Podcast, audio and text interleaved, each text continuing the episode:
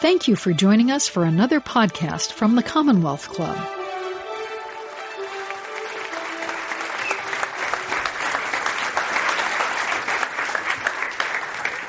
Hello, everyone. Hello, Mr. Isaac. Hi. How do you feel about that? Mr. Isaac is Pretty what happens fancy. when I get in trouble and go to the principal.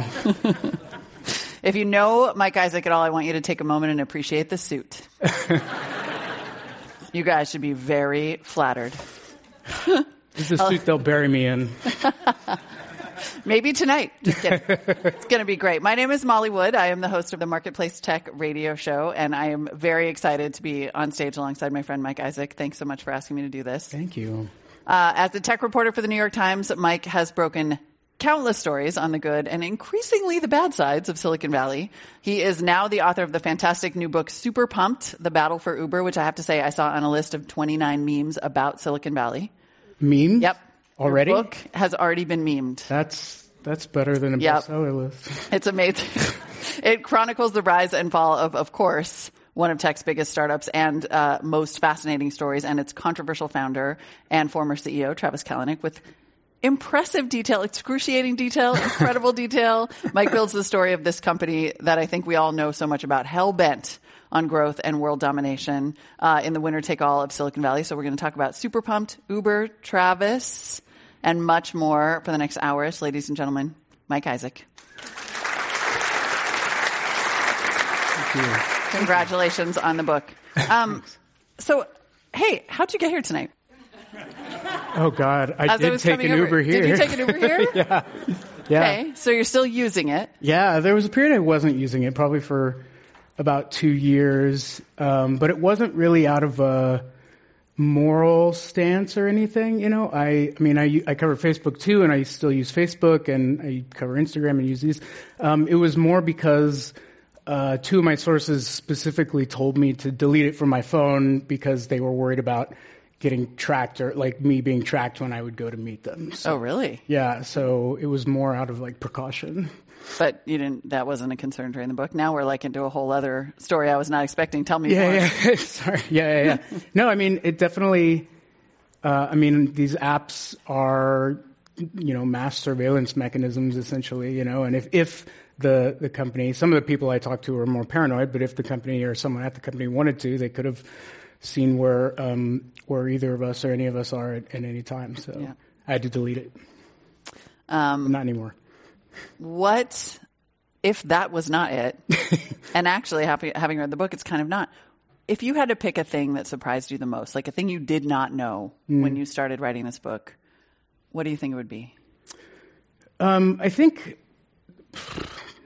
there was a lot more violence than I was like prepared for. Uh, in in uh, Wait, good, good chuckles, guys. yeah yeah yeah nervous laughter. No, there was. Um, you know, the, Uber is not like um, a web uh, traditional internet company where you just sort of like hack something together and get it going, or you know, for Facebook or Twitter or whatever. Um, those just kind of got up and running um, pretty quickly. Like this is actually introducing stuff into the physical world, right? It's like it's like you know people call uh, using their phone, they call a, call a car, and it comes there, and and there's all sorts of dynamics that change once you introduce that into an economy. So in Brazil, um, there's this one part in the book where um, you know uh, Uber enters into Brazil at probably one of the worst times in the country's uh, economy. They're in the middle of this recession, unemployment is skyrocketing, um, and they introduce Uber into the into the country, and uh, it's largely cash based. And so all the drivers that start uh, driving for Uber essentially become these like rolling ATMs that um, uh, burglars start, you know, in, ending up essentially like beating up the drivers, or in some cases murdering the drivers and taking all their money. And so like it was, it didn't make as many headlines in the United States. It was um, there were there were other types of really messed up things. I'm starting really serious. I'm sorry. I'll dial us back.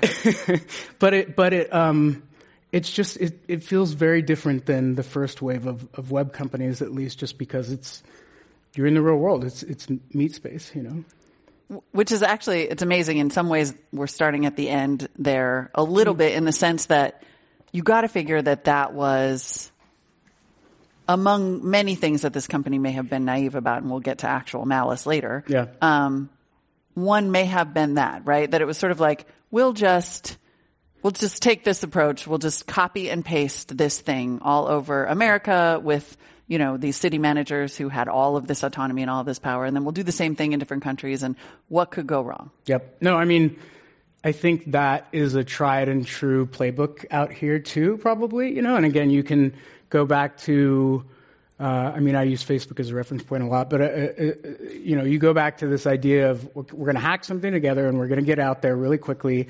Um, uh, and when you're a, a small company, you kind of have to move very quickly, or else you you might run out of funding, or or people don't care about what you're doing, or whatever. So it's it's I think like a lot of the time there might be some like founders in the audience, but a lot of the time it's just sort of like get it out there fast, and then we'll think about how the consequences afterwards, you know. But um, uh, I think there was it just in Uber's case, there were a lot more unintended consequences, and they were bigger than uh, you know, like accidentally leaking your photos or something. It was it was serious.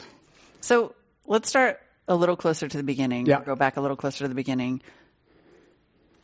There's there's kind of a couple aspects to the growth of this company, and one is, of course, the the rule breaking. Yeah. And that part of the book, I mean, you can't help even knowing how it's going to end. You can't help but have a tiny bit of admiration Yeah, totally. for the chutzpah, for the for the idea that like this is a corrupt system and these are not rules that I have to follow. Yeah.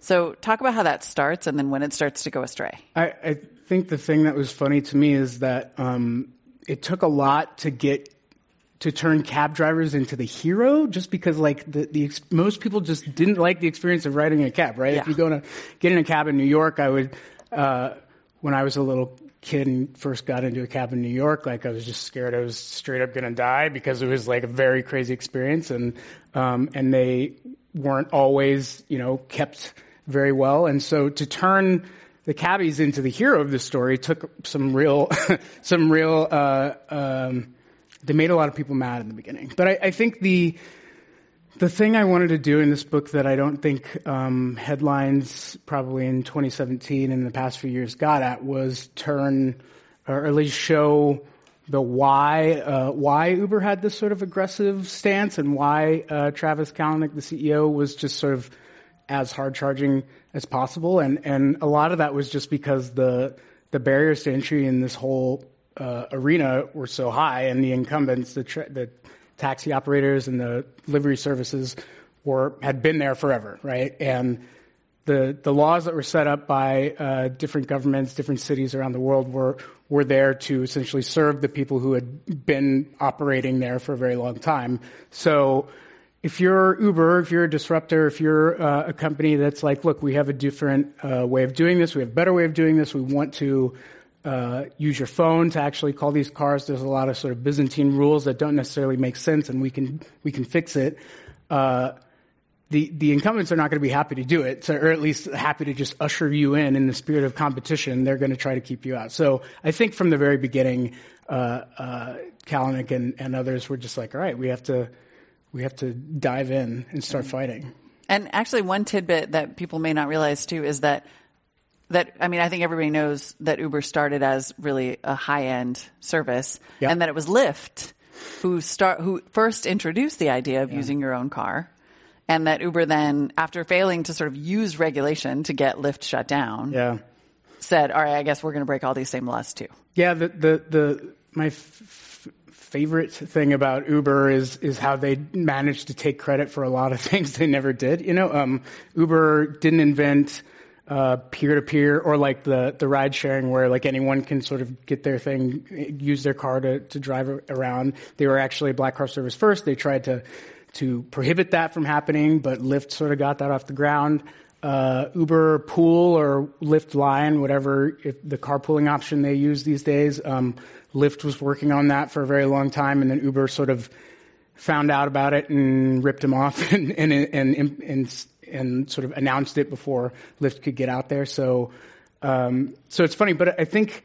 Great artist steal. Yeah, well, I think the thing is, it doesn't matter who does it first. It matters who does it who does it best, Yeah. right? And who does it the biggest. And like, I will say that, that Uber has been good at execution on some of these things and, and has and has popularized stuff even if they weren't the first to do it, you know.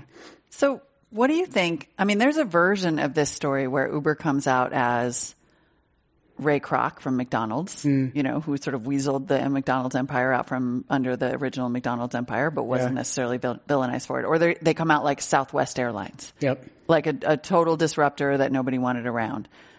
What do you think is the point at which it went wrong? It turned. It yeah. turned. I think They well, could even be Lyft, right? Which has a perfectly good reputation. Yeah, I think I think um, I mean if you go back to 2014, 15 or whatever, I still think that you know f- nebulously people kind of thought that Uber was aggressive or maybe the CEO is a jerk or whatever, but there was never a real um, you didn't feel guilty using the service, right? Or you you didn't like have some bad feeling around. Well, Uber is a bad company. I'm not really quite sure why, right? And and my um, thesis and or something I get at in the book that you're alluding to, I think, is just sort of um, this moment of where probably for a very long time tech was on this uh, tech coverage, the way I think a lot of people in the world viewed it, was on this trajectory of that we're doing this to improve the world. This is, you know, we have good intentions in our hearts. If you sort of uh, appreciate the boy genius hacker in his room building the next billion dollar company, this will ultimately turn out for the better. And just bear with us, right? And I think, um, I think, I honestly think 2016, the election was a sort of fracturing point for, for a lot of the way people think about tech. You know, right after um, Donald Trump was elected, a lot there were headlines that said Facebook manipulated the election, right? Or you know, Russia was sort of uh, spreading misinformation throughout social networks, and this is something we hadn't caught on to, or just uh, ways that the the tools that we use every day were being manipulated that we hadn't really suspected or thought of. And I think uh, I think tech, the way we view it, sort of really turned very sharply. And you, there was probably a version of 2017 where Facebook would have been the ultimate bad guy, right? And that almost happened. That ended up happening in 2018. But um, uh, I think Uber became this sort of poster child for every bad thing about tech, right? Like a broy attitude, um, you know, uh, uh, this obscene excess and like wealth and, and raising billions of dollars and um, inability to care about the taxi drivers that they're displacing or that they're just sort of um, uh, ruining these livelihoods. And I really think that Travis, you know, I mean, you can say he built a big, big world-changing company, and he did, but he also sort of took that entire shift on the chin, and, and Uber became the poster child for that. So do you think minus the tech backlash that the the lax behavior around data or the sexual harassment within the company? Yeah. Like that's, that's not to say they weren't in, like would- innocent. well, I mean, I, I, there is probably, look, a lot of bad stuff slipped by when people weren't looking, right? Mm-hmm. Like, I think it's fair to say that some of it might have, have gone by, but it does seem like this is a, I mean, clearly, as the book demonstrates, this is a unique character in terms of sort of the combination of drive and amorality. Yeah, I think that's a perfect way to put it. I think I think his uh, Travis Kalanick, the founder and CEO, former CEO, his version of morality was more about the ends rather than the means. I think you know, and and um, he did have a, a ver- he does have a version of of what he believes are uh, the principles he wants to stick by. I just think that they're not widely shared.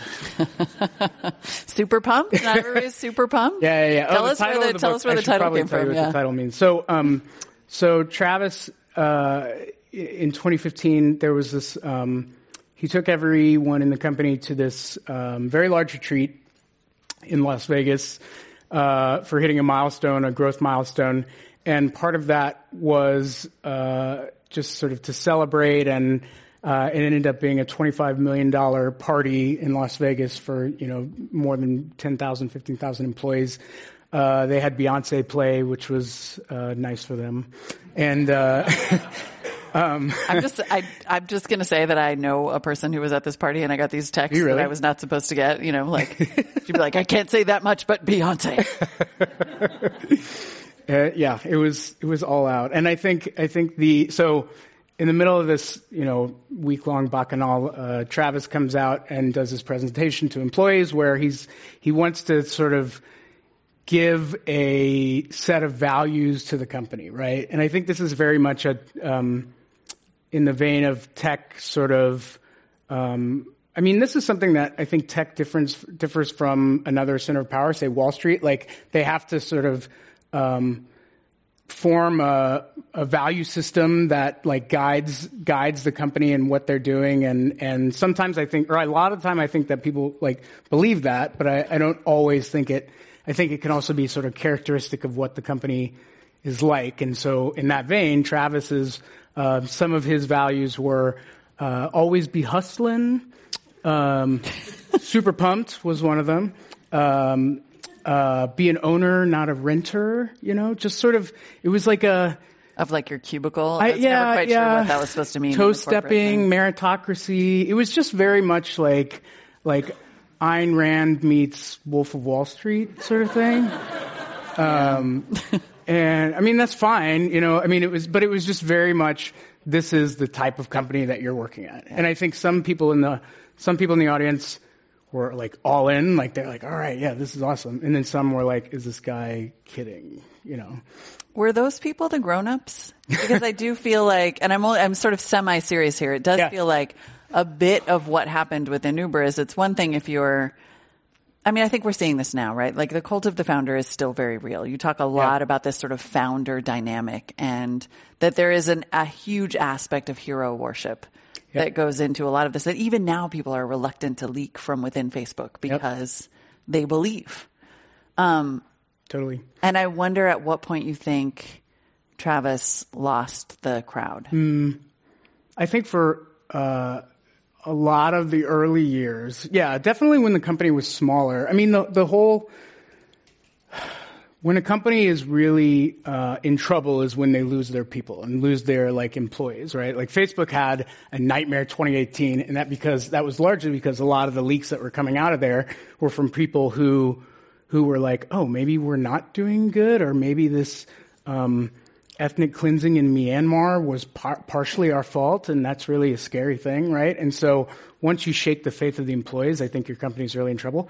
And so um, uh, Uber in 2015 at this point is a mix of the young, super pumped guys and uh, and adults who have like a kid and a mortgage, right? And I think the people, those tended to be the folks who would talk to me a little bit more and and like not fully buy into the the philosophy and just uh, just want to like do their job, you know. Yeah. Okay, and then let's talk about Bill Gurley who is a character who looms large throughout this story because he really starts out as somebody who deeply wants to be part of this business model. Yep. Which we're going to get to later. Yep. Um, this is the venture capitalist, Bill Gurley. Is everybody pretty familiar with Benchmark Capital? So he really becomes the sort of like the best friend in some way, not as good a friend as Emil Michael, but the friend, the mentor, right. you know, the investor, and eventually a little bit like the Judas, mm. Travis Kalanick's worst fear. You know, the guy who basically comes in and, and takes him down. Yeah.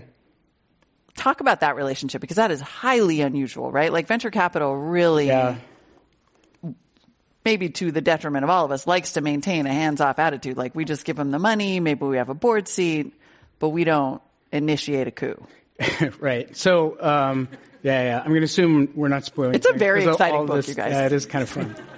um, so, for those who don't know, Bill Gurley is a, this legendary venture capitalist. He was um, he's part of um, Benchmark, which is a VC firm. They've done big investments in eBay and uh, Nextdoor and uh, Stitch Fix, and so excuse me.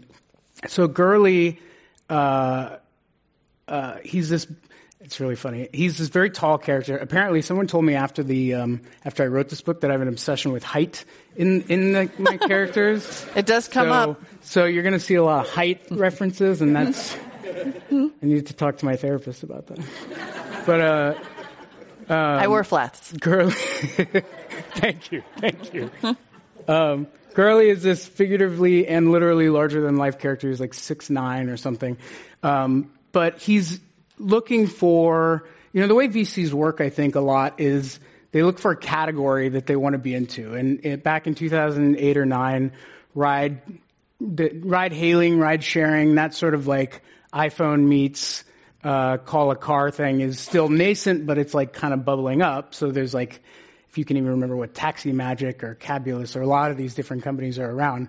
But VCs, I think, also bet on the person, right? Mm-hmm. And so uh, they met, you know, Gurley and his partner Matt Cohler met um, Travis early on, and you know, I think they saw this guy, and Travis is a serial entrepreneur at this point. He's done two startups. One one was a failure. He got sued to oblivion. The other one was like a base hit, and so he wanted like a real, real startup uh, at this point. And so so Benchmark Invest, they're early investors. They get in into Series, uh, I want to say A or B. I need to go look.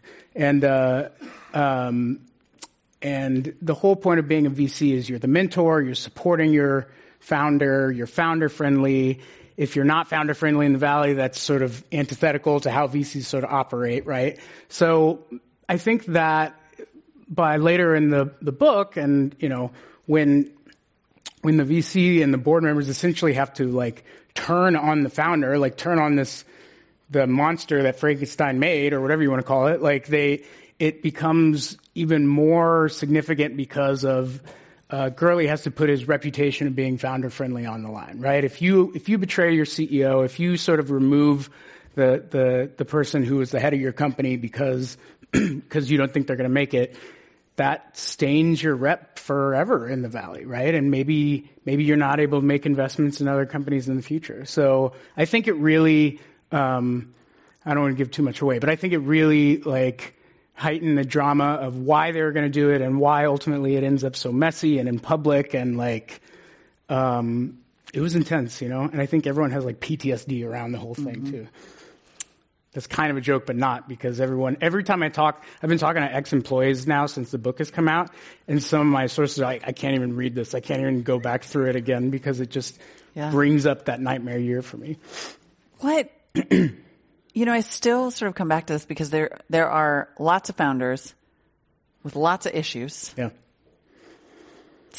Most of them don't rise all the way to Travis Kalanick level. Yeah. But some do. There are real questions about Elon Musk. Like, sure. Why? I'm not saying they're from me. I'm just saying they exist. Um, what was the real threat? What is the exit? Is the actual existential threat that Uber goes under? I think the the moment that freaked out everyone. So back in 2017, if you can remember, um, this was pre. There were a few things I think that happened in really short succession. One, uh, again, I go back to Trump because Trump had just gotten elected. Uh, he brings the travel ban down, and that was like the first real action uh, that he took. I think everyone was, uh, at least people in San Francisco, were like, "Is this is he going to follow through on some of the things that he's he promised in the run up to office?" And so there was a real outsized uh, reaction from folks. People were going to the airports, and and like lawyers are trying to help out.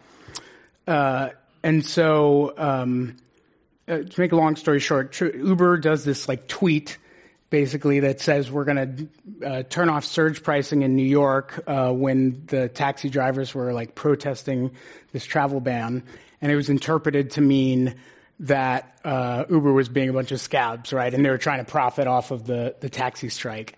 And everyone freaks out, and this guy on the internet um, named Bro Pair uh, on Twitter, who I have a, I mean, it's it's funny that I have a chapter in my book devoted to this Twitter thing, but it really, it like, it, this guy starts a movement where he says, we need to delete Uber. We need to, like, this, this company represents everything bad about capitalism, about Silicon Valley, about not standing up to, in the face of, you know, injustice. Um, and I think a lot of folks who are sitting there worried about, um, or sort of wanting to do something, wanting to be a part of, of whatever, resisting what was going on, could like concretely delete their app. They could, they could be like, all right, I'm deleting Uber. I'm going to screenshot this and then put it out into Ether. And this was something that I did. And, you know, it seemed like a, uh, um, uh, like a small symbol, but it ended up being half a million accounts were deleted within the span of a couple of days. So it, it started freaking out the VCs when it started harming the business. I would say. Yeah. So many places to go from there. um, well, you have a lot of questions. I do. I know. I have a lot of questions. I'm going to like, actually, you're right. I'm going to stop thinking and let you guys do the work for a minute. Um, we have two questions that are, are somewhat along the same lines about your reporting and how mm. you did it. Um, we don't want to get you to give it all away, but you know, there's one that says, how did, well, okay, A, it also says, how's Bruna? For those who don't know, Mike has a very famous Bruna's Twitter my dog. dog that I did not bring. But I'm surprised there's only one of these so far. I know, right? So my, you, my dog is doing good. I'm sorry I didn't bring her. She's much more entertaining than I am. It would have been really distracting. Yeah. She would have had a panic attack and run out of the room. Oh, peanut. oh, I know. Now we're like, see, totally distracted. Um, you had to build a lot of trust at a time when really this whole company had this bunker mentality. Um, yeah.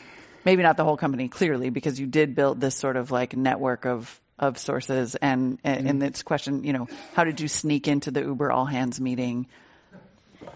So tell us that, A, because I think we all need to know that. Um, uh, but, and then also, how do you cultivate sources in such a sort of dangerous territory, you know? Yeah.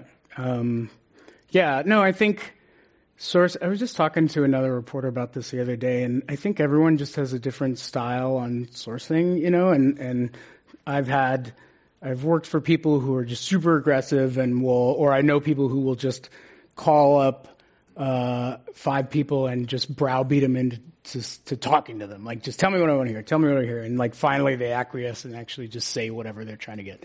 Um, that is not my style.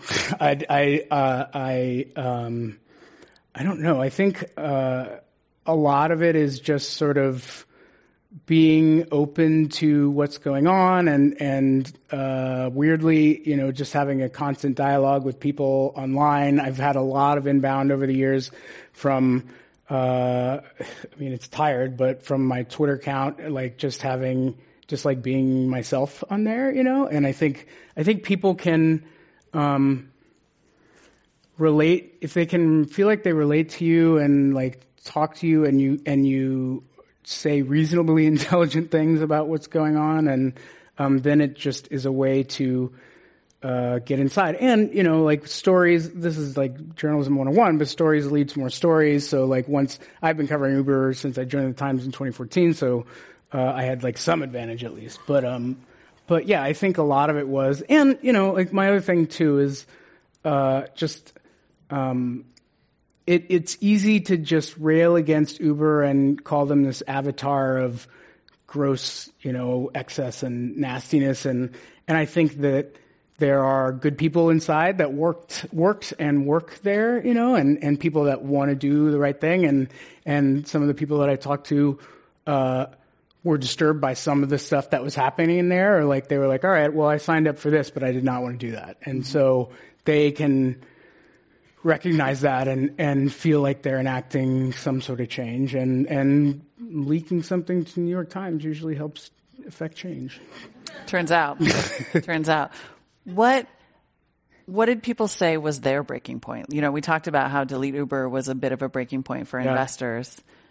What, what was Fowler. the thing? Was it Susan Fowler? I think it was. So Susan Fowler, I'm sure a lot of people, yeah. if you're here, you probably know her. But it, she's uh, the former employee who wrote a blog post that detailed her history of harassment at the company. Um, again, this was a like pre Harvey Weinstein, uh, Me Too, uh, uh, real momentum towards the end of the year. It was February of 2017. So, um, and even the Valley hadn't had its like full reckoning on you know, how women are treated and how VCs sort of like, uh, you know, are can often be disgusting towards women who are trying to raise money for their companies or whatever. So, uh, so this was, I think, uh, Susan wrote this post. She just like hit it, uh, hit publish, uh, and just put it out into the ether. And I remember getting like four or five texts from different people saying, "This is blowing up inside. This is mm-hmm. going to be a thing, right?" Mm-hmm. And uh, it really just put a voice to a lot of the um, nastiness or a lot of the the, the unprofessional, uh, uh, childish, whatever, like the things that inside of Uber shouldn't happen at a company of that size. And that's when, yeah, that's when the dam started breaking and everyone just started talking. Not just to me, to like a lot of different reporters. Yeah. There were a lot of people on this story, so it was very competitive. Um, I want to talk more about culture in a minute, but I also want to ask about in Susan Fowler's post. You know, one of the things that was so appalling to read was that over and over, uh, people who were accused and even found to have committed misconduct Yep. were not disciplined because they were doing a good job at growth. Yep. And that growth in particular, you could argue, is a big difference even between Travis Kalanick and the the CEOs of Lyft or CEO of Lyft, which is is growth at all costs, quite literally. And I feel like that post made the cost of that so clear. Yep. Do you think there's been like a broader reckoning with the idea of how distorting a forced growth can be? How when that's your metric, I mean, that's uh, Yeah. arguably the problem at Facebook too. Totally. No, I think I think there's this. I mean, I have a. Uh, there's a line in there, or, or just like grow. You have to grow or die, right? That's what a startup. That, I mean, and and like this is where I try to come in, in with a sense of empathy around being a founder and being like a small startup. It's like you literally have to get people to use your product, and uh, or like your company's dead, right? Or you can't raise that next round, or you can't do the next whatever. But I think that mindset has just been internalized and and spread throughout the valley as this like gospel of growth and that that is kind of sort of a blind faith that is is abused in a lot of different ways. And i think that played out earlier on um, in the the facebook days. I think facebook did a lot of different growth hacking. They call them growth hackers. And now growth hacking is like a a skill set right? There's a lot of different new like, SEO. weird tricks that you can do to like grow your company. And if n- normal people knew that you were doing them maybe they wouldn't like it you know? I think a lot of it um, is predicated on information asymmetry and not not not knowing what these companies are doing you know? So uber uber embodied that. And then also like that's where um, growth at all costs started to crash into like very real consequences. Like part of the reason why drivers were getting murdered in Brazil was because they didn't apply proper um, identity checks into signups on uh, for riders, right? And so there were moments where the executives were like, "Well, drivers are getting murdered, but we don't want to slow down our growth. We don't want to add more friction in the process, so we can't change this. So what are we going to do?" And finally, there were enough people that are like, "Dude, people are getting killed. Right. You need to change this, right?" So, uh, and they But it seems like at every opportunity, even people who were who were brought in to try to change that mindset yeah. would run up against this just like brick wall of Travis's ambition. Yeah, I mean, that's the thing. If you put, if you hit your numbers, you were golden. And I think that was the sort of unspoken law of being protected. And that's not even specific to Uber. I think that can occur in like a lot of companies that just sort of uh, become corrupted by hitting metrics, getting sort of getting to that next level of growth or whatever. But I think in, inside of Uber specifically, it was uh, that was the thing that kept a lot of people safe for probably too long. Yeah. You know. You are listening to the Commonwealth Club of California. Hear thousands of our podcasts on iTunes, Google Play, and Stitcher. Learn about our travel programs to exciting domestic and international destinations. And when you're in the Bay Area, please join us live for any of our 500 programs each year. You can find us online at commonwealthclub.org. Now back to our program. I mean, granted, it, you make the really valid point that all of this was happening at the same time, this kind of tech backlash and, and the idea Yeah. that, you know, we all sort of knew how much founders were idolized, but we hadn't necessarily, we hadn't necessarily connected the dots in terms of how they create a culture that doesn't just impact the people who work there, which Mm. is significant, but it impacts the product. That, that, you know, that the, the culture gets built into the product. Yep.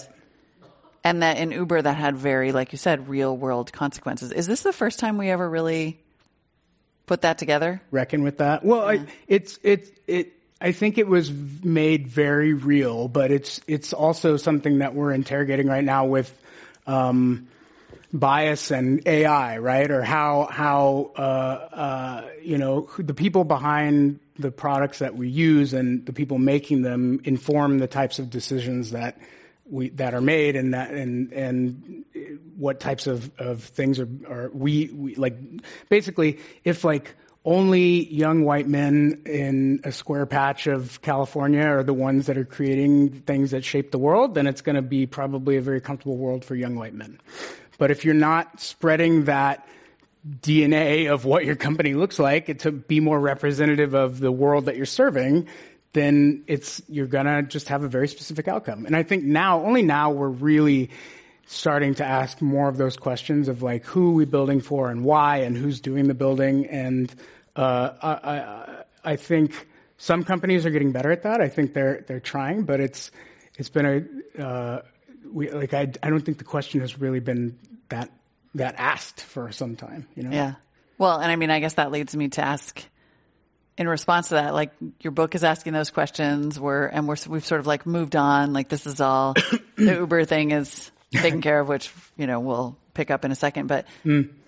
my real question is like, do you think Bill Gurley would make the same decision today, though? Like, do you think that really that much has changed in retrospect? You know, it's funny. Um, I think about this uh, on my worst days. Uh, I'll probably say I'm. I mean, everyone that was early on Uber is a billionaire. You know, Travis is a billionaire five times over.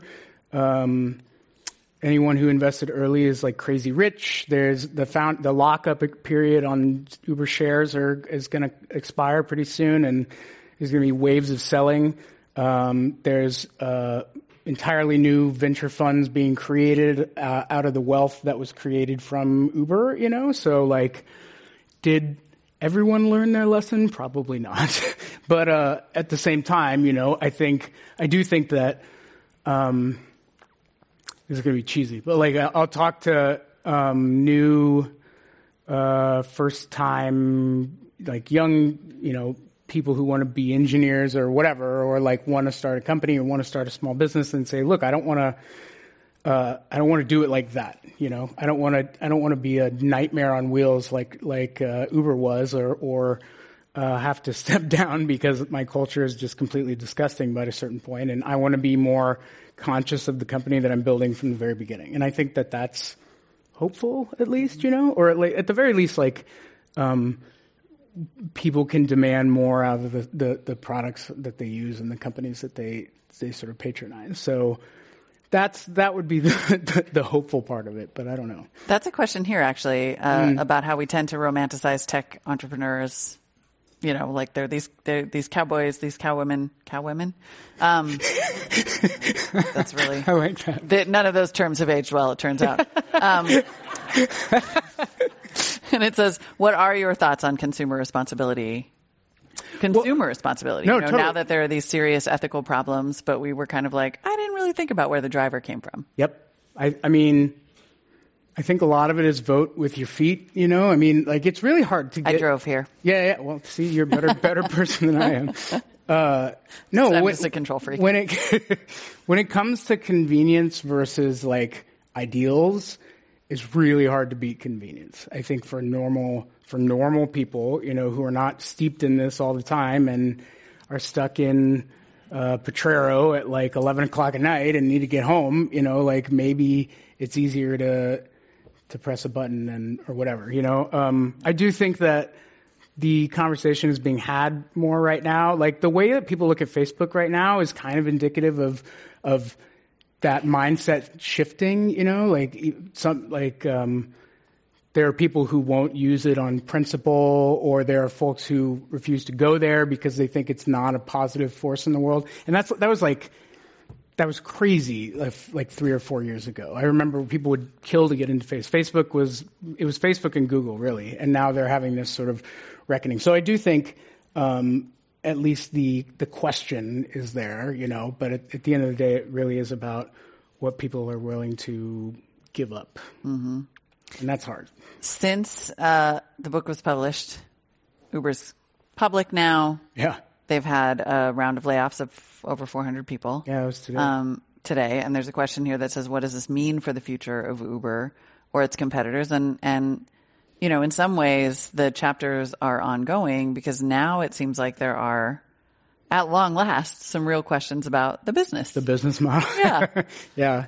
No, I mean the I think the world is really different from when Travis started this company from where it is now. You know, back then, um, uh, I get into it in the book, but there's this. He was he was unbelievable at raising money. Like this company raised more than ten billion dollars in private capital. There were um, uh, mutual funds were starting to like throw in cash. Like everywhere you could start raising money, he found money and just poured it in to their war chest, and uh, didn't have that much competition. And I would say he he called the he said our our money is our moat. What a moat a moat being our competitive advantage, the, the thing that's going to keep anyone from usurping our power. Uh, cut to like five, seven years later, and now you can like money is much more free flowing in a lot of different markets. SoftBank uh, entered the, the, the room with its Vision Fund, a hundred billion dollar uh, uh, monster wait, waiting to like park cash in any sort of competitor. So whereas once Uber was fighting uh, maybe one or two competitors. Now it's fighting competitors uh, across multiple continents and burning tons of money doing that. And so the Uber, I just felt like there was a moment where Uber felt like an inevitability, and it doesn't feel like that anymore. You know, it feels like they their business might not be as sound as as they thought it was, mm-hmm. and now they're trying to get to a point where they can move into other lines of business, and that turns out to be very difficult too. And I actually heard, and I, I am concerned that this could be the part, the, the start of the redemption tale. I heard an, uh, an interview that suggested that maybe under Dara Khosrowshahi, Uber's gotten a little boring. maybe they need a guy like Travis. Wow. And, and actually my friend who worked at Uber said, you know, listen, you're kidding yourself if you think that Travis is going to go gently into that dark night mm. and that he's going to start some other thing that he cares about just as much. I mean, how much do you think he's just sitting at home plotting his return, Steve Jobs style? I mean, is that part of, you know, that's part of God. Valley lore? That would, uh, would you write another book? A good story. uh, Not to be mercenary.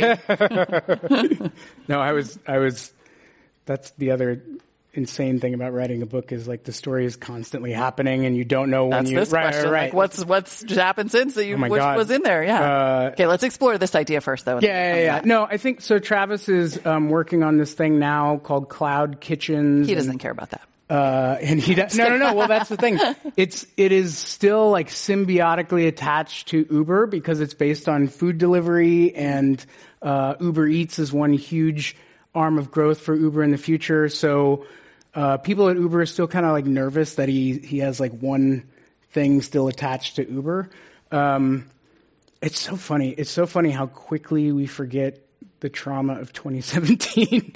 and uh, uh, uh, but there are a lot of people inside who who who still admire him. There are a lot of people outside who still admire him. He was he instilled faith in a lot of different people. So maybe they're bored of of Silicon Valley's dad. That's what a lot of people called Dara, you know, mm. like Silicon Valley's dad. Yeah, it was Aww. like the dad of Silicon Valley. Yeah, yeah, yeah. It's very warm, but uh, uh, I don't know, man. I don't know. I, I mean, I think the people at the top are just so shaken that it would be very hard for me to see Travis coming back.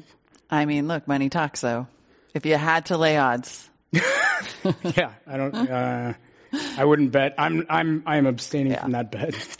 Um, is Travis also just one last question about that sort of that personality type? But Like we're at a we're at a point in America where there does seem to be a currency in not saying sorry in Travis's style. Yeah, totally. You know, like I think we have to look no further than the White House to look at people who double, triple, quadruple down on the choices that they're making. Yep. Period. Yep.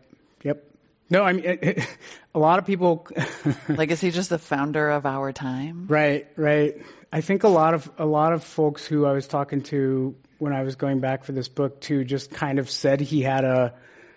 Uh, their their point was he had a Trumpian quality about um, creating this reality, right? This was this was the way forward. This was you know unapologetically how we're going to do it, and uh, that was attractive to a lot of people inside, you know, and and um, and if if you are the guy who's just sort of charging hard and and seem to know what you're where you're direction is, you know, at least you can get a bunch of different followers that way. So maybe, maybe, maybe he is more emblematic than than Dara. Yeah. Now he's not in this book. Did you? Dara? No, no, no. no. Uh, I mean, Travis is all, obviously all over this book. Did you talk to him in the course of writing this? Have you talked to him? Have you heard from him? Nope. Yeah. Nope. Do you wish? Do you wish you could have?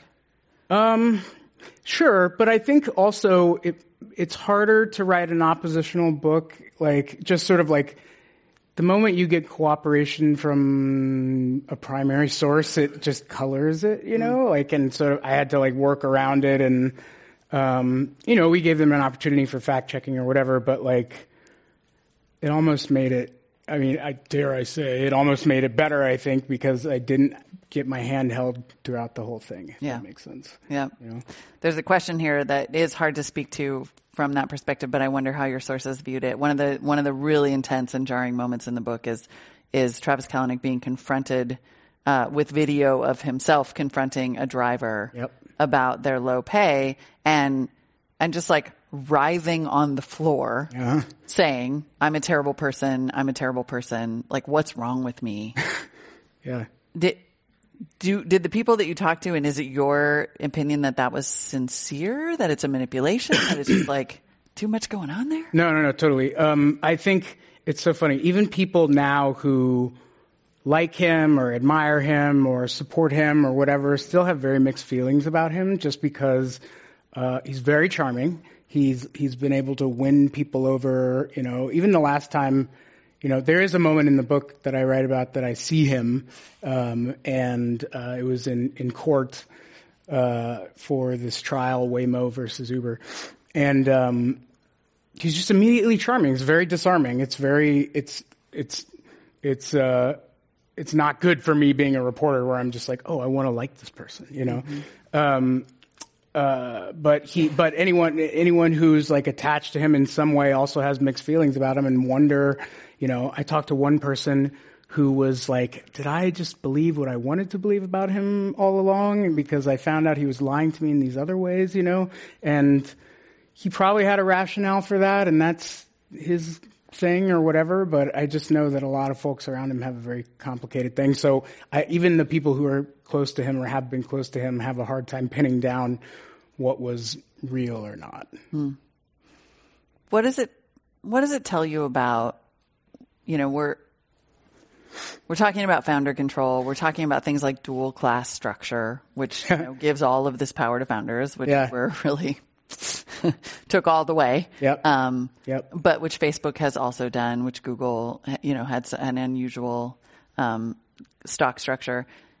Do you see, as you continue to report in the Valley, any signs that because you know it's interesting, like during the dot com boom, there was like the founder culture we have now is a little bit of a response to the dot com bust in 2001, which was like back then everybody said, you know, a founder can only take a company this so far and then we have to bring in a grown up and Right. took right. away all their Eric power. Schmidt comes in Eric Schmidt and does this. in. Yeah. Yeah. And so then we have this, you know, now we've swung, some would argue, too far the other way. Yeah. Do you see signs of us swinging back toward grown up? No, I, I totally, I think it's really a pendulum. I was, someone was talking to me about this online today. Uh, it, most of my life exists online, which is really sad. But I, I think, uh, But there's a dog. I, there's a dog, yeah.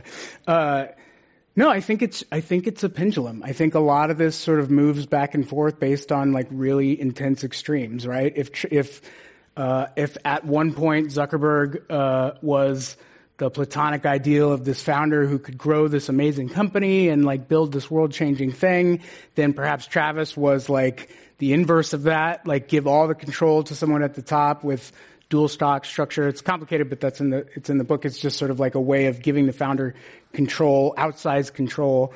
Um, and he built all those protections into the company he did, and, and that's why it took such drastic measures to, to remove him from the company. And so I still think we're in a, a phase where founders have more leverage than VCs just because there's more there's more money to go around right now than there has been in a long time, but perhaps it will swing back the other way, you know? I just, I think a lot changed since the dot-com era where, where founders were begging for money and now, now all sorts of new money is flooding into the zone and, and, um, I think the founders have the have the high road here. Doesn't that kind of suggest that not that much is going to change? No, that's the real I cynical mean, part. it's still like 90% of VCs are white guys. Like, right.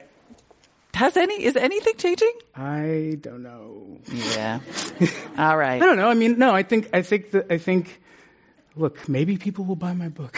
maybe, maybe, And go like, maybe, maybe. I do think I do. I I have, uh, in all seriousness, I have I have met a lot of folks who ex Uber were just sort of like washed their hands of it, or wanted to be like, man, this was just not for me, or I, I hope the Valley doesn't have to be like this, or I want to build the next company that's not like this. And I think there are people who are very consciously doing that. And the other thing I think about a lot is like, um, tech is not going away, right? Like we, we, we're not just going to sort of, um, uh, go into full Luddism and eliminate all of this stuff. And just because we're in an age of, um, tech ruling the world mean, and, and we're realizing how, how important yet dangerous it can be, it doesn't mean we're going to get rid of it all. Um, we just, I think now we're in a period of finding out how we're comfortable with living in it and what we, what we expect of the companies and the products that are around us. And I think that that's a good natural progression. You know? yeah. Actually, along those lines, we have some questions about the broader tech industry, um, including after what we've seen unfold with Uber and Facebook. What are your thoughts on Google and this sort of this current wave of proposed regulation, the antitrust regulation that you, you know, wrote about in the Times this week? Yeah, yeah, yeah. Uh, you know, yeah, yeah. I mean, that's. I think that's the part of the reckoning that.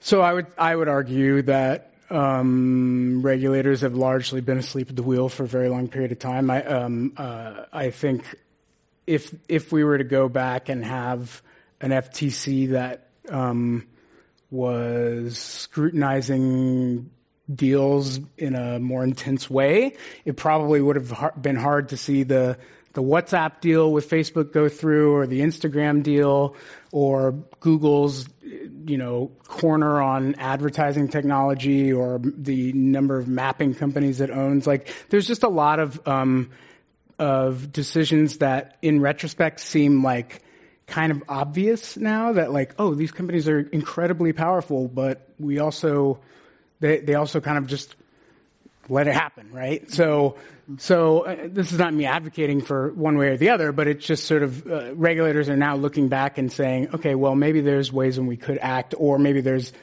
uh, we have different recourse, or or the FTC is now like looking more deeply into um, uh, not just Facebook, a number of companies, you know, and, and so is the Department of Justice. So there there's some action there, but also like it's hard to tell how real that is, or if if it's like sort of theater to make it look like they're smacking the companies. But I mean, the FTC fine of five billion for Facebook, five billion is like a rounding error, right? So like it's it's it's hard for me to determine whether this stuff is going to be a lasting impact or not. Well, it's interesting because I feel like a lot of what this reckoning is about is unintended consequences. Um, Yeah. but when you read, for example, your book, you start to feel like, like there's a sense that the regulators aren't going to be able to catch up because, you know, I, I think I compared Mark Zuckerberg before Congress as like the T1000 Terminator Yeah. to, you know, the old Arnold Schwarzenegger T800 model. Yeah, yeah, yeah. And which is super nerdy, but there's No, I this get it. Sense that they were running circles around him. And when you read your book and you, Yeah. you talk about some of the tactics that Uber employed, like Uber foresaw that regulators were going to try to shut them down and in fact employed ex spies Yep. and came up with these like incredibly complicated programs to by spying on regulators and tricking them into thinking that they were calling cars that never came. I mean, like, again, super exciting. so it, I'm not trying to feed the mythology, but like, how far I think- behind are we when it comes to consequences that on some level maybe these companies are foreseeing? I think you're totally right. I think that there are, uh, you know, a lot of. I mean, Uber just just in the case of Uber, they had so many different advantages on how they attacked the city, right? Like, it, you, I mean, you can't enforce. There's a line that some guy has in there. The law is not what is written; it's what is enforced, Yeah. right? And they couldn't enforce. They couldn't stop people from doing the service, right? And then their whole their whole um, plan was to hit a tipping point where people loved it um, so much that they would um, be upset if it went away. So I think I think it's hard to uh, when tech is outpacing existing laws, much less like enforcing any of those. Like, how are you going to even? How is that going to be reined back in? And it's hard. Yeah, it's really hard to see that um, without some sort of like self curbing mechanism, or at least like the companies themselves. I mean, like to be uh, hopeful or something. You know, some of the companies are saying, you know, we invite regulation. Uh, we, you know, we welcome like some of these guidelines, which is partially disingenuous. But uh, but I I think that there's they're they're probably like, okay, well let's let's um, let's tamp down ourselves before they do it for us. Mm-hmm. It's hard. It's a it's a it's hard to sort of put the what metaphor do I want to use? Put this stuff back in the box. Yeah. I'm a terrible writer. Keep it simple. Yeah. Stuff back in the box. gotcha. Um, that made me laugh so much that I forgot my question. Let's actually, though, this idea of unintended consequences does remind me of something that this same Uber friend said, which was that. So one of the things I think that has that these companies have told themselves, have told us, have told their employees is that they're doing a good thing. Yep. And it's easy to forget that the people who work for Uber saw it as a mission driven company. Yep. To, you know, take cars off the road and make the planet better and remove traffic when it's you know have, it's now been found to do just the opposite. Right. What does that tell you about the way that I don't know the way that companies view themselves or the stories we tell ourselves and and how it allows things to spiral? I think I think um, I think it's kind of split. I think there are a lot of people who do believe that they're doing good in the world, and I think that. Um, uh, sometimes they've walked into things where you know, they had the best intentions and it still turns out like something horrible can happen as a result of this. I feel like we're in an era of like recognizing the unintended consequences and like being like, oh my God, how do I deal with this? You know, like that's, that's like a sort of awakening for folks in the industry. Uh, and then I think they're the ones who are probably a little more cynical and, and are are, are in it because the opportunity is is what it is, you know, or just like realistically, like, look, I have a family, I need to do this or whatever, and like, sure, we have all these goals and stuff, but um, I think I think uh, I think both of those kind of exist. One one thing I do think happens though is like maybe early on the the idealism is very much there, mm-hmm. and then I think once you're in a place of power, it's really hard to give up that power, right? Like I think every company here that gets to the top just wants to stay at the top. And like ask Zuckerberg if he's willing to cede share to to Snapchat when it came up. No, instead you clone it and murder it, right? Like yeah. that's like it's it's no one wants to lose what they already have. And I think that even in the interest of whatever in the, in the better good of, of how people live and operate or, or just or the interest of fairness or whatever. I just don't think i think once you get to the top it's hard to like step down from that. Yeah. No matter how idealistic you are.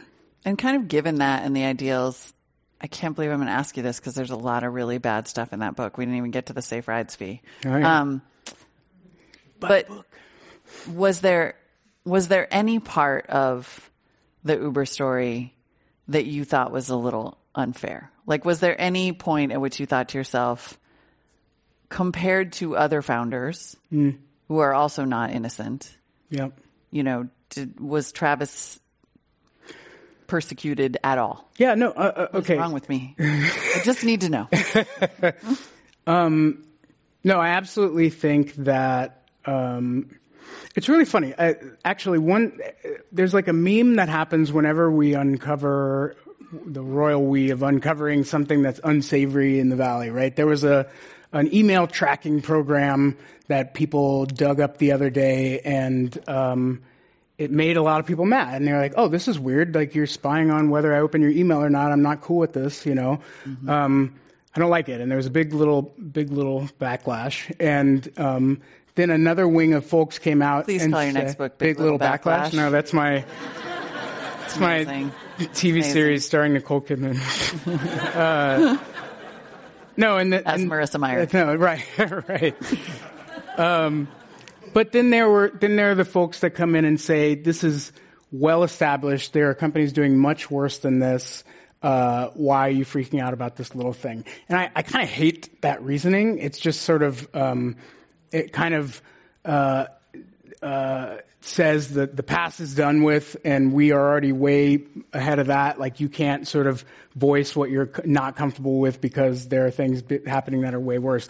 I don't think that's true at all. I think people can decide what they're comfortable with or not comfortable with. And as we sort of understand more about uh, the way things work around us, then then that sort of that verdict can come as it will. Uh, I will say that, like, look, I think Uber had done some things that um, I think Lyft and Uber uh, kind of were doing similar things. I think Lyft probably gets a better reputation than it should, but that's only because it has Uber as a foil, and uh, Uber, like to to be fair to Lyft, like Uber, like whatever Lyft would do, Uber would just like jack it up that little bit more and make it a little bit more gross and and and take it and be like the poster child for badness, you know.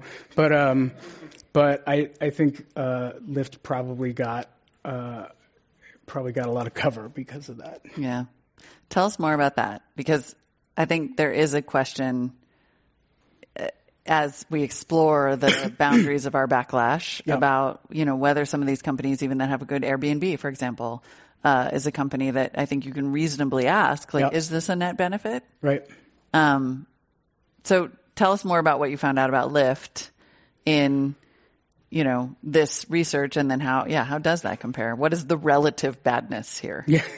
Yeah. well, yeah. And that's the thing, like how, how comfortable you are you with you know, I guess it's just sort of a question of what are you willing to give up or not give up, right? Or what, how, like, what degree of badness do you want to do in, in using these services? I think Lyft, I mean, Lyft has some of the similar questions, right? How do they treat their drivers? Um, and like, are they, uh, are there safety issues? I mean, there was a case, there was a, a class action lawsuit the other day about, um, uh, sexual assaults of uh, of women Lyft driver. I think they were either drivers or riders. I can't remember, but like they have very similar problems that Uber does. Uh, though Uber more often gets tagged with them, and and Lyft had said for some time they're going to improve safety, and they they haven't done that yet. So there are, um, I think there are just some things about by virtue of being the biggest uh, the biggest in the room, and and by Uber's sort of brand baggage, they have just like issues. But I think it's fully fair to to point out what you know. I think they all they all just sort of have the same questions around worker protections and labor too. That's one thing I didn't. Um, uh, didn't get too deep into in my book just because I feel like there are other there are a few other writers that have done entire books on what has happened to labor as a result of the gig economy. And I, and some people would argue, you know, there's a bill in Congress or in the California uh, Congress right now uh, called AB five, I believe, that's probably going to pass, but it's it's uh, you know talking about turning uh, these workers into employees. Uber is trying to push back. Uber and other companies are trying to push back with a hybrid version of like half half employee, half worker sort of thing. So uh, and some folks are arguing that they have set back a lot of hard fought protections uh, pretty far. So I think I think it's it's probably easy to pin a lot on Uber, and they have done some really messed up stuff internally, like specific to them. But these the the I think the class of companies unlock a whole series of questions on what are we comfortable with and and the things that we use every day. Yeah. Absolutely. I was going to ask you actually about the, the worker factor and mm. how you think when we look back in 10 or 15 years, we'll say, because, you know, unquestionably, these companies did create an entire category yep. of labor, an entire category of, of, I mean, almost as disruptive as the App Store, right? The idea that these vehicles on the road have also enabled all of this delivery. They've mm. created, you know, opportunities for freight. Uber is in all these businesses. And I wonder how you like see that legacy in 15 years. Are we yeah. going to go, wow, that was, they were kind of jerks, but that was pretty foundational. Right. Well, no, okay. So I was on, um, I was, was, I was on a radio show today and there were people calling in, there were drivers calling in, right? And we were talking about this bill 85 yeah. and they were, there were probably just as many people saying, I don't want this bill it's going to make me an employee. I don't want to be an employee. I set my own sort of schedule. I can, I don't have to, like when I was at Starbucks, I had to clock in at X and clock out at Y, and I don't want to do that, right? I, am sort of like my own person, or I'm uh, just doing this while I, until I get my next job, and I want to, um, like if this creates, if I become an employee, I don't want to do that, you know, that's not, and I think that's, uh, I think it just depends on who's, you know, sort of like everyone has like a very different perspective on this, and some folks really believe that this is the overall uh, net result is very damaging to worker protections, and some people really buy into Uber's sort of point where you can say like, look, I'm my own boss right now, and and I can provide my own schedule. So I think there's like a, absolutely a counter argument. Um, uh, I'm, I, I think I think what we end up with is something in the middle. I think Uber is uh, Uber and these other companies have pushed for this hybrid classification where it's like half protections or some con- uh, concessions, but not like a full protections of a worker of a, of a normal employee. So I'm guessing that's what's what's here to stay. Yep. We have now reached the point in the program where there's only one question left, oh, which I'm going to give to the audience because this is perfect. What has happened? What, if anything, has taken place since you published the book that you wished you'd gotten in there? Oh. Oh man. Okay. Yeah. Uh, the um, it was like a week. It was a week before publication, um, and I get a call on like a m- Monday or something from someone saying you need to be down in San Jose tomorrow at eight o'clock in the morning or whatever. I was like, okay, what is, what is going on? And turns out, um, the we didn't get into this, but the main self-driving car uh, engineer at Uber, Anthony Levandowski, uh, was indicted by the Department of Justice on 33 counts of, of theft of trade secrets and attempted theft of trade secrets. And, and I detail that in the book, and I detail this sort of overarching battle, but it was still a question mark on whether this guy was going to get his going to get comeuppance or whatever, and now he's you know he's innocent until proven guilty, but he's he's facing a hard time, and the government is going after him. So missed that by a week. I wish I could have been there, but I wrote a story on it. At least, at least you got the book done. At least, I, yeah, thank God. Thanks to Mike Isaac, tech reporter for the New York Times. He is the author of the new book, Super Pumped. Super pumped. we do like a chant, I think. Super pumped. Super pumped. The battle for Uber. Uh, we want to remind you here that copies of Super Pumped are available for purchase. Mike will be happy to sign your book right after he signs mine outside the room in just a minute. I'm Molly Wood on behalf of myself, Mike, and the Commonwealth Club. Thanks for coming tonight. Thank you.